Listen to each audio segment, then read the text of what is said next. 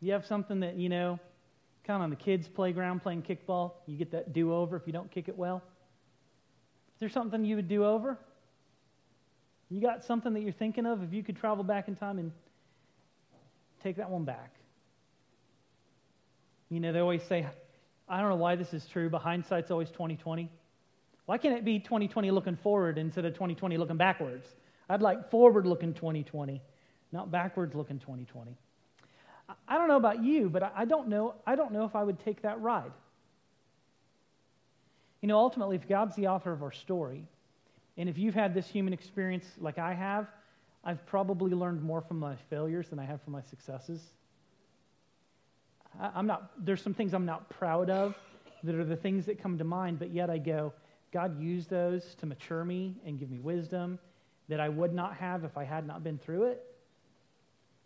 I don't know if it'd be, I don't know if it'd be wrong to take that trip. It, it might be. You know, because God sovereignly wanted me to have that experience so that I would be, you know, the person I am today and the person that you are today. There are a lot of people that are not at peace with their past. I mean, you, you've had family discussions, water cooler conversations, family reunions, where there's that woulda, shoulda, coulda that's expressed. And, and maybe even you yourself have said, man, you know, my life would be so much different if I'd only done X, Y, and Z. The truth is, there's a lot of people that not only don't have peace with their past, they don't have peace with their present. They're just not happy with the way things are working out. I don't know if you know how audacious this is, but there is an experience that is common to probably every single one of us that um, most of the world has never experienced. Okay? Do I got your curiosity up? What is something that we in this room have probably all experienced that most of the world has never even conceived of? You know what it is? Returning a gift. Think about it for a second. Anybody ever gotten bought something? Marcy, you better raise your hand because every article of clothing I have ever bought you has gotten returned. I am like epic fail at buying women's clothing. So here's a gift card. Congratulations. Anybody has anybody ever returned a gift? Why? Because you don't like it? It doesn't fit? Or you got so many of them anyways, you just need to get rid of it, you know? I don't need another golf club. I don't need that book. I've got a duplicate. Yet most of the world, if you gave a gift to someone in a foreign country, they would treasure it, even if it was something that was really simple, and they don't even have the capacity to return a gift. And like, it's a multi million dollar business here that we're so discontent with what somebody gives us as a gift that we're going to instead return what they gave us to get something that we really prefer. Does that sound a little odd when you kind of put it in those terms? That sounds strange. And so contentment is an issue for us. We're going to look at a verse today as we continue in this series of uh, that verse. I don't think it means what you think it means. And we deal with an oldie but a goodie, where Paul makes an incredibly bold statement. In Philippians chapter 4, verse, th- verse 13, he says, I can do, what's the word? What's the word? All things through Christ. Dot, dot, dot. I can do all things through Christ. and here's just a little, this is, this is a freebie. It's a little tiny little bit of Bible study wisdom. Sometimes when you read the verse that comes right before or right after the verse that you're focused on, it really opens up a whole new universe of knowledge. And the truth is, how many of you have heard somebody claim Philippians 4:13 in the most epic fail way possible? You know, um, Colin is, uh, has just recently discovered, uh, believes that he's going to be God's gift to flag football. And uh, has never played flag football, but we're going for an evaluation Thursday night at 6.30. And he's just like, listen, you better call the press, you know, get my agent there. We're ready to go. So one of the things that we have enjoyed, I'm going to be in trouble when I get home now. Um, one of the things that we have enjoyed is going to YouTube and watching epic fails of um, little eight year old football players who get so caught up in the moment that they recover the fumble that they don't realize that they're, you know, Heismaning it into the wrong end zone. And, you know, everyone's yelling, turn around, turn around. epic fail. And yet, it's athletes who, you know, are in the, the powerlifting competition. You know, I can do all things through Christ who strengthens me, and gets it up right about here, and then he goes, boom. Epic fail. When you rip a verse out of its context, that verse in particular can mean all kinds of really wacky things. As a matter of fact, every man that I know who has ever played church league softball has quoted that verse as they're tapping off their shoes, getting up to the plate, and they think that it's a promise that they're going to rip the cover off the ball and yank it over the fence because they can do all things through Christ who strengthens them. This is not a comprehensive statement about a Christian's abilities. It does not mean that you will have x ray vision, that you'll be faster than a train or able to leap small buildings in a single bound. And yet, the same way that people talk about this sometimes, I hope I'm not crazy. That would be bad, um, especially for you all. sometimes the way that I hear people talk about this verse, they really do kind of make it sound like Christians have some kind of superpower going on. Now, we do. It's just not the way that people are usually talking about it. Kids, school, for most of you, has started this week, and all God's children said, Oh no. This does not mean that you're going to be able to pass a test that you've never studied for. I'm sorry. You can quote it, you can believe it, but you are going down if you have not studied for that test. Think about this from a moral perspective, okay? Have you ever heard someone claim the verse, I can do all things through Christ who strengthens me, for something that you know that God doesn't want? This verse is not an excuse to intoxicate, adulterate, fornicate, deprecate, or abdicate your responsibility. God is not in the business of helping you do things that His Word says are clearly out of bounds. So, what in the world does this verse mean? Well, when you look at the context, it makes it incredibly and abundantly clear. It's just not what most people are interested in. So look with me in Philippians chapter 4, verses 10 through, um, oh, 10 through 14. Let's do that. Paul says this I rejoiced in the Lord greatly that once again you renewed your care for me. You were, in fact, concerned about me, but you lacked the opportunity to show it. I don't say this out of need, for I have learned to be content in whatever circumstances I am. I know both how to have a little and I know how to have a lot. In any and all circumstances, I have learned the secret, the only time that word is used in the entire New Testament. I've learned the secret of being content, whether well fed or hungry, whether in abundance or in need. I am able to do all things through him who strengthens me. Still, you did well by sharing with me in my hardship. Paul begins in verse 10 by making a statement that he is rejoicing in the Lord for the Philippians gift. Now, we could stop with the very first few words in, the Philipp- in Philippians 4:10, and that is a sermon for some of you. I rejoiced in the Lord greatly. Anybody need any help with that? Paul's not rejoicing necessarily in the gift. The gift is the occasion through the Philippians' generosity for him to say thank you to the Philippians, but to see God's provision in it. Do you think that there's just a, a little bit of difference between rejoicing in a gift and rejoicing in the Lord? Think about your typical Christmas morning, okay? Moms and dads, you know this, and your kids don't. They're, they're not mature enough to be able to understand it. But why do you, besides you have to, why do you buy gifts for your kids? Because you love them. And, and the dollars that are spent on those goodies are an expression of love. And yet sometimes they open one gift, look at it, and their eyes get big and they go, Oh, thank you so much. Where's the next one? And they move on to the next one, and they move on to the next one. They're rejoicing in the gift instead of understanding that every gift that they have received is this incredible sacrifice on a parent's part to demonstrate, in a very tangible sense, love for your kids. Now, most of you probably don't get that philosophical on Christmas morning, but it's true, right? That's why we do what we do. And so he is rejoicing in the Lord. My question, kind of application wise for you, would be do you just rejoice or do you rejoice in the Lord? There's just a little bit of difference between those two things. He says, I rejoice in the Lord greatly that once again, or at last, you renewed your care for me. This is not a rebuke. I think sometimes the way that we read it in an English translation is we think Paul's like, Paul's like saying, thanks, it's about time. That, that is not it at all.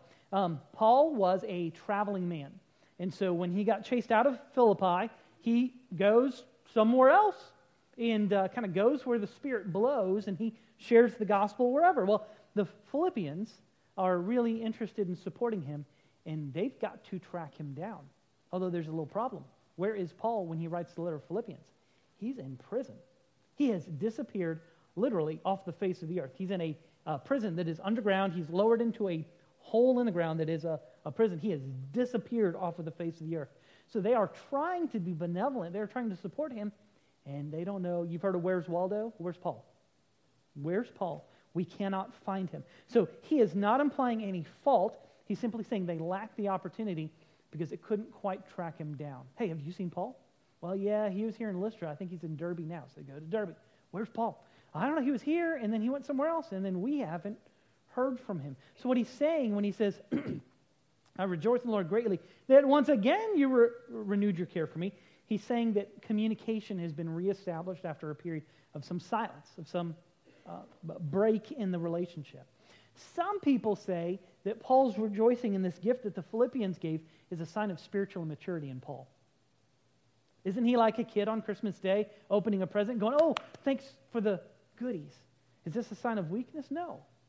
Paul had legitimate needs. He had nothing that he owned with him.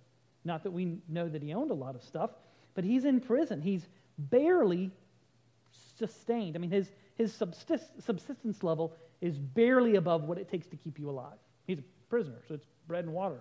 And so he had legitimate needs, and the satisfaction of those needs should never be construed as the real measure of his joy. Why?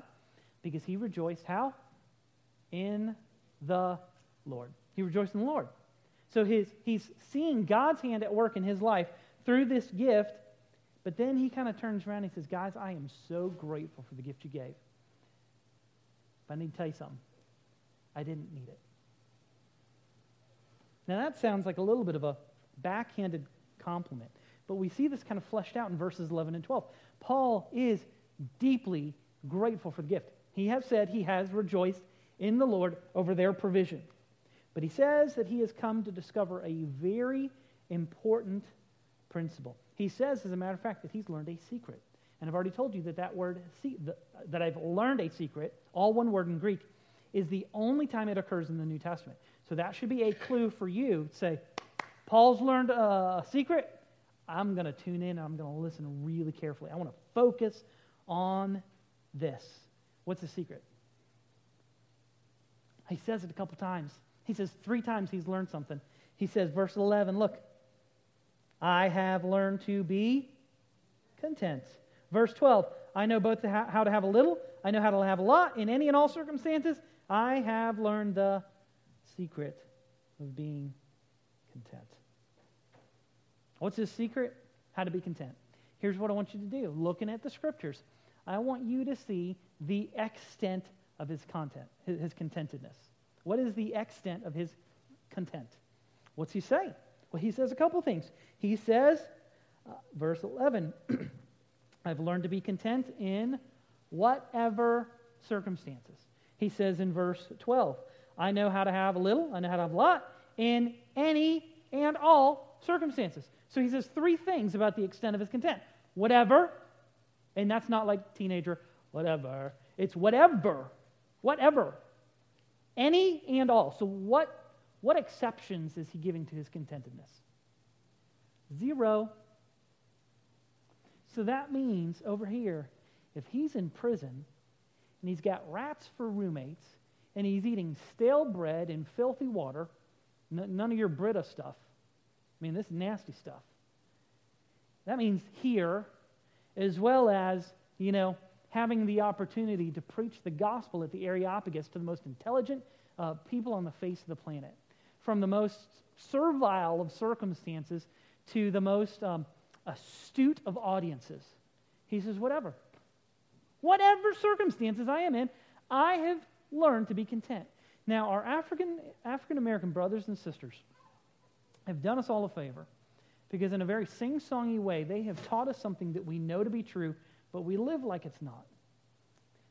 They'll frequently remind their brothers and sisters in Christ that God is good and all the time. But you know that, right? Why don't you live like it? Because a lot of times when I listen to people's prayer requests, it sounds like God could be better.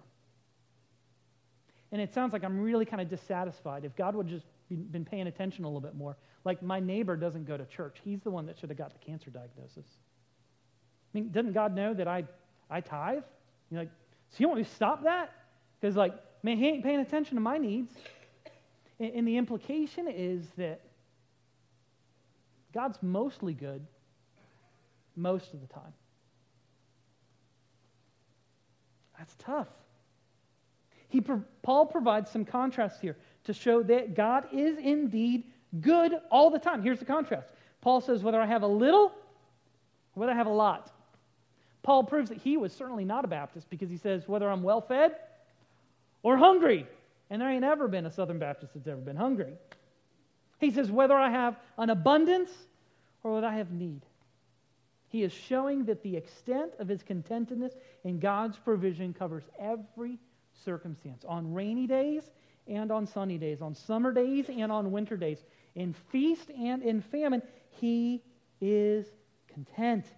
Now, it's important here because I think there's, there's a, when we talk about contentedness, there's a very real danger for Christians to, to not become Christian, but, be, but, to, but to become Greek philosophers.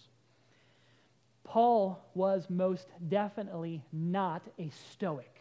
Stoicism was a form of Greek philosophy that was kind of the que sera, sera. What happens will happen. Um, very impassive. Um, you know, I'm not going to get too up, I'm not going to get too down, and very fatalistic. You know what? I can't change it anyway, so whatever happens, happens. How do we know Paul was not a Stoic? How do you start verse 10? I rejoiced. Stoics don't rejoice. And then Paul amplifies it. I rejoiced greatly in the Lord, not in his circumstances. So, guys, listen.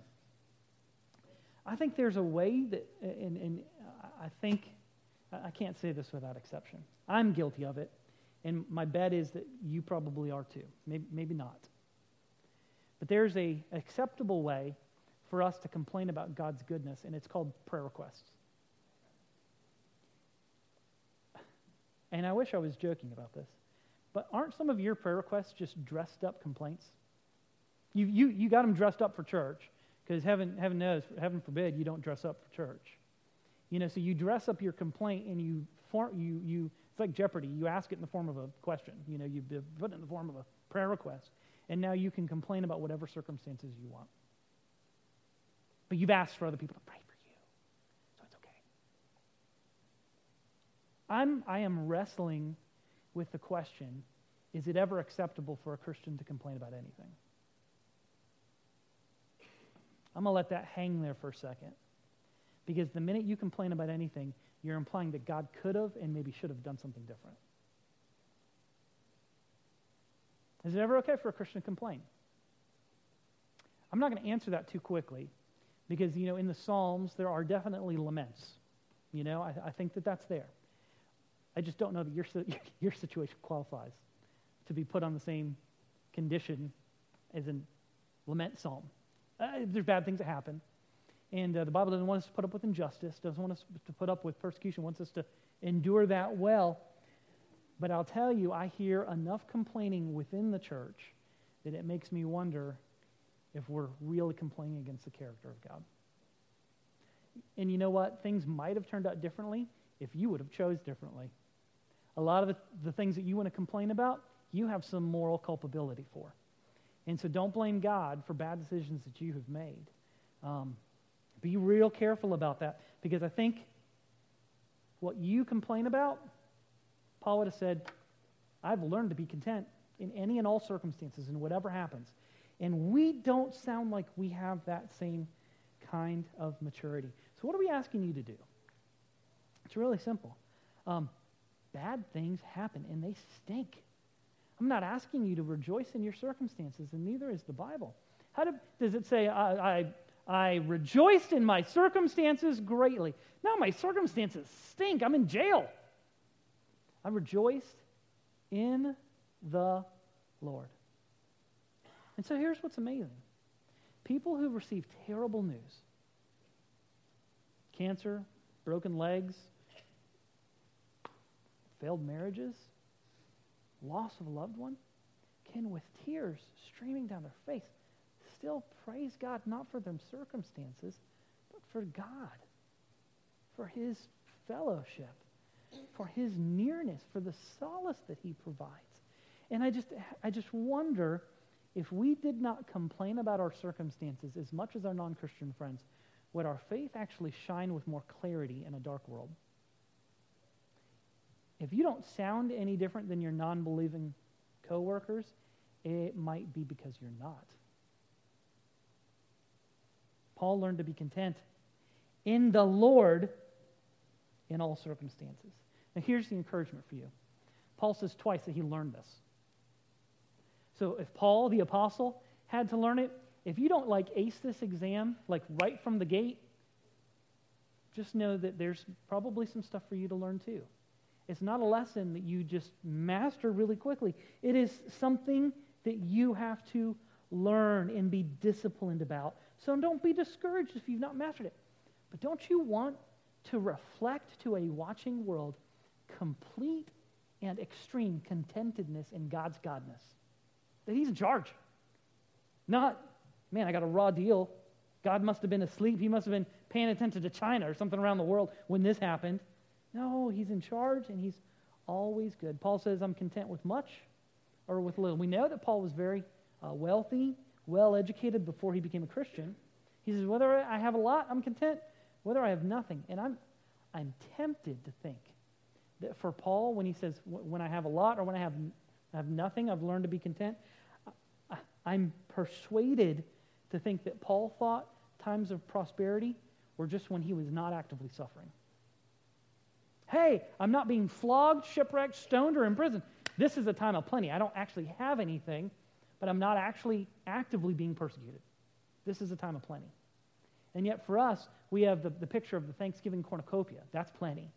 And Paul's just going, hey, uh, lack of suffering, that, that's all. That's great. I've learned to be content with suffering, but man, I really enjoy these times of plenty when I'm not suffering. Verse 13, he makes this tremendous statement I'm able to do all things through him who strengthens me. Again, we're not making this a comprehensive statement about a Christian's abilities. Paul's actually doing something really interesting here. When, mo- when most Christians quote this verse, it sounds like they're bragging. You know, I can do all things through Christ who strengthens me. And Paul actually, by looking at the context and saying, I've learned how to deal with nothing, less than what you want, I've learned to be content with that he's actually showing humility. And, and not saying that he has the resources or the fortitude to deal with the circumstances. The only way that he is strong enough to deal with them is through Christ who strengthens him. He does not have the ability in his own. So instead of proud boasting, this is actually a statement of very humble dependence. He's not saying, I'm going to score a touchdown. I'm going to yank the ball over the fence. I'm going to go yard. He's saying, I can't do anything. I cannot be content in these circumstances without Him. And friends, that is the point. The point is not that you can do something crazy and that God's giving you strength to do whatever selfish thing you want to do. Paul's making the point that through Christ, he is strengthened to be content in all circumstances. That the strength that he's got is not for x ray vision, it's empowerment that Christ gives to bring contentedness. And here's a, here's a background to the story that you might not know. Of all the churches that Paul planted, the Philippians were perhaps one of the poorest. They were not known as a very particularly wealthy congregation. And so for them to give a gift to Paul, which it was not a new car, it was probably some kind of monetary gift. Um, I don't know how they did that. They don't have banks. You can't wire it. So you got some dude with a sack of money that's running around looking for Paul, you know? Um, I mean, that's really kind of what happens. So you have, follow me, extraordinarily poor people making extraordinarily sacrificial gifts to give to Paul because he's the apostle to help establish their church and strengthen their church. And Paul basically tells these poor people who have sacrificed for him, I rejoiced greatly for your gift. And by the way, I have learned to be content in all things. Not a backhanded compliment. What he's saying is the God that has made it possible for me to be strengthened to deal with abject poverty will honor your gift and your generosity by meeting your needs too. What an encouragement for him to say, I'm not looking for money. I'm not, I'm not trying to get rich. I'm content with what God gives. And this is what God has given me through you. And just as you have sacrificed for me, God will meet your needs. What's that going to do to the church at Philippi? You think it's going to strengthen their resolve to give even more sacrificially? Because the more they give, then the more need they have, and the more is for God to show up. It's this crazy cycle. And this is some kind of next level stuff to think about. But the gift that the Philippians gave was not so much for Paul's benefit as much as what Paul is saying, it was for their own spiritual development. It was good that you gave, and I will benefit as the recipient, but the blessing that comes to you from you giving sacrificially and then allowing God to come in and meet your needs is even better for the giver than for the givee. It is better to give than to receive. Now, this is some next level stuff for you to think about as we kind of come to our closing. There is a very vital and important relationship between three things dependence, contentedness, and giving. You drawn some lines there, making some connections here? The Bible says that God loves a joyful giver. If you're not a believer here and you see believers giving sacrificially, you think they're a bunch of nut jobs. I mean, that's ludicrous. Giving up your money, your hard earned money, but they do it joyfully. Why? Because they are content in what God has provided for them, and their dependence is not on their financial security, it's on God. So I want to make it really clear. You will never be a joyful giver unless you are content in God and you have cast yourself, your soul, your finances, your security on Him. You want to be generous? God doesn't want your wallet, He wants your heart. And until He owns your heart, you can give gifts as a smokescreen to keep God from aiming at your heart. You can, you can do one of these. You know, put the wallet over your heart and give him 10 bucks a week to keep, you know, say, stay away from my heart. He don't want your money. He wants you. And the challenge is when we talk about dependence upon God and contentedness, there is no one that I have ever met who is dependent upon God and contented in their circumstances who is not liberally generous. And friends, that is the kind of liberalism that we want. Not a liberalism of theology or morality, but a liberalism of generosity. And the Philippians got to be that because their, their security was not in anything. And here's the deal if you are not dependent upon God, if you are not content in His provisions, then anything you lose can absolutely ruin your day. Your new car gets a scratch, and you don't, I don't want to run into you. Yeah, you, you lose a freedom, you lose a skill, you lose a loved one, you lose some money, you lose your security. Paul had none of those things. And yet he said, I can do all, I, I can endure every circumstance God throws my way because I am content in him. Content in him. And today, most of us know this academically. Most of us know this. Far fewer of us practice it. In the challenge today, when we talk about generosity, this is not a, a, a sermon to get you to give money to the church. It is a sermon for you to give your life to the Lord. You can, you can sacrifice all kinds of money, and you can, you can volunteer all kinds of time. And if you have not expressed your contentedness in the Lord by placing your life in his hands, then your money is a, it's a wasted charity. Your, your volunteering is a squandered opportunity because now it's just a pat in the back instead of it being something that is an act of worship to God. And so today, if, if you find yourself discontent, whether you're a believer or whether you're a non believer, the result is the same. You need to repent and you need to return. You say, God, forgive me for the ways that I have blasphemed you by implying that you have not been good. For some of you, that's a call to action for you. For others, the call for you today is to recognize that God has taken all of his riches, put them in Jesus, caused him to incarnate himself as a man, to live a sinlessly perfect life, to pay a penalty for sin that maybe you don't even realize that you owe, to be gloriously resurrected so that you, by turning from your sin and trusting in him, can have new life.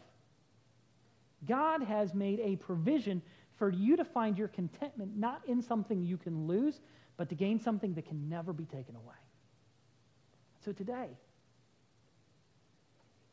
what do you need to trust him with? To express as an act of devoted worship to him your contentedness in his provision. It might be money, it might be time, it might be family, it might be you. Will you trust him? Father, we want to be the masters of our own fate, the captains of our own destiny. And you have told us that that journey will not end well if we have not trusted Christ. We don't have to look very far to see that we don't run the world, and we don't even run our own lives very well. Haven't we run far enough in the wrong direction to just turn it over to you? So, Father, what I love about this message is it, it hits our hearts whether we have known you for a long time or whether we are just getting to know you. There are those of us here today that need to turn from our own self motivated and self justifying ways to say, God, you are the only one that can provide the solution for my sin. I need to trust Christ. Those of us who have walked with him for a long time know that this is such an elementary lesson that we never really outgrow it. We need to trust Christ. We don't just begin with faith, we walk in faith. And Father, I pray today that whether we have a new baby brother or sister in Christ that needs to trust you today with their life, or whether those of us who are more mature need to trust you with other issues in our circumstances, that you will give us the grace of turning to you, seeking your forgiveness, and trusting you as we walk into the future you have for us. In Jesus' name